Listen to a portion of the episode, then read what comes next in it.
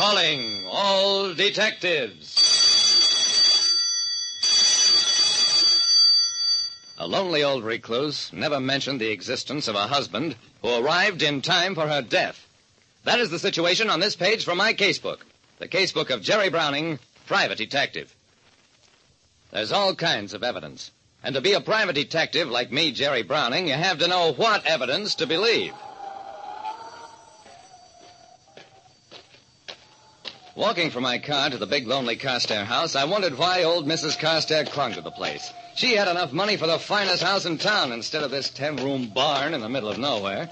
Yet she'd lived here alone for the past 30 years.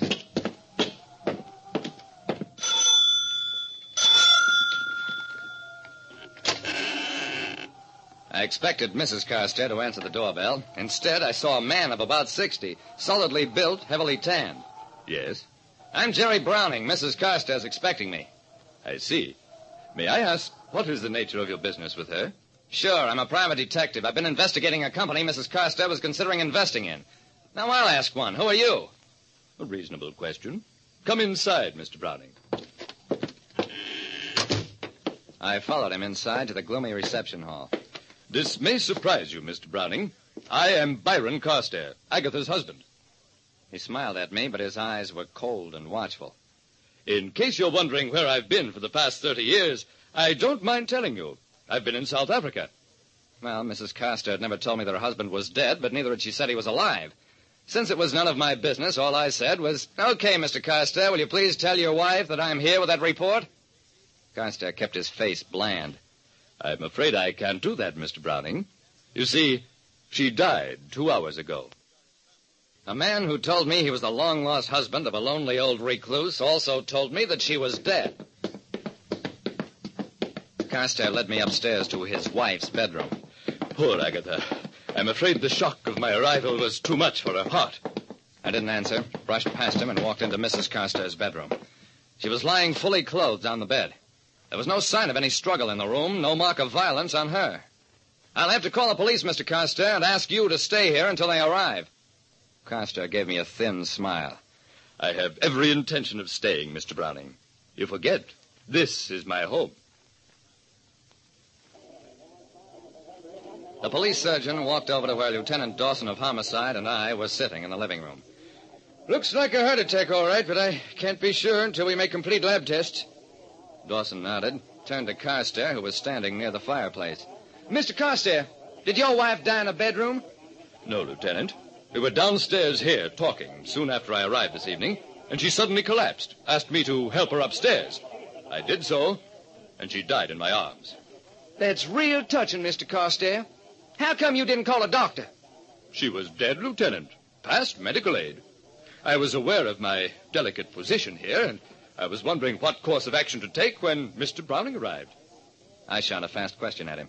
Where did you and Mrs. Carstairs originally come from? San Francisco, Mr. Browning. We were married there in 1907. I have here the certified copy of our marriage certificate, which I obtained in 1915, just before I left the States. Dawson took the photostat copy, glared at it, handed it back. I didn't bother to look at the document.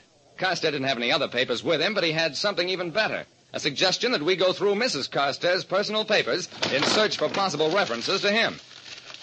We turned up a whole sheaf of stuff. Letters he'd written her from South Africa and now yellow with age. A few copies of replies she'd sent him in which she curtly refused requests for money.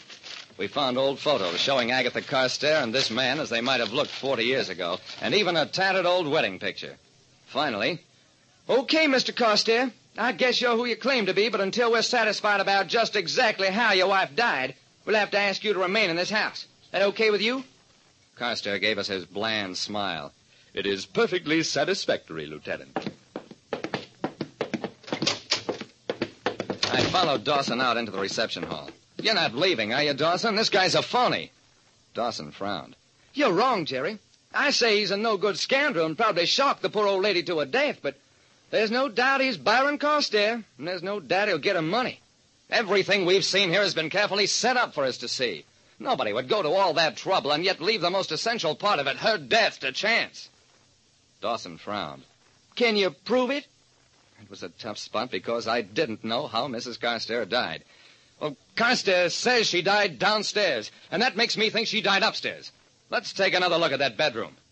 Okay, but you're just wasting my time.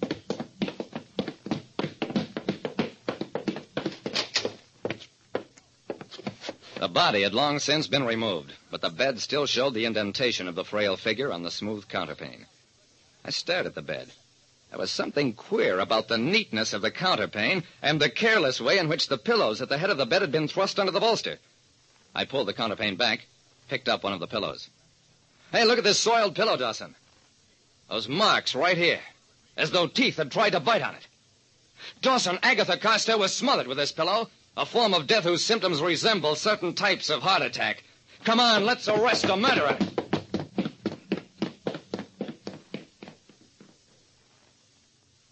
I murder poor Agatha? Ridiculous. My wife was considerably my senior, more than ten years. She was a very sick woman. Could not have lived much longer in any case. I didn't have to kill her. Yes, you did, because you're not her husband, never were. Let me have a copy of that marriage certificate. Carstairs hesitated, then handed it over. This is a copy dated 1915 of a marriage performed in San Francisco in 1907.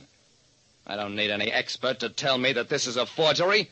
You were very clever with all the fake documents and pictures you planted in the house during the two hours you had after you killed Mrs. Carstairs. But you slipped up badly on this marriage certificate.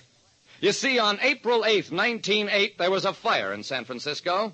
The San Francisco earthquake and fire. And it destroyed every single public record prior to that date. So you see, you couldn't get a photostat copy of a marriage license of 1907. You're under arrest for murder. He broke down after that. He admitted that he'd spent years preparing his crime, patiently forged documents and pictures.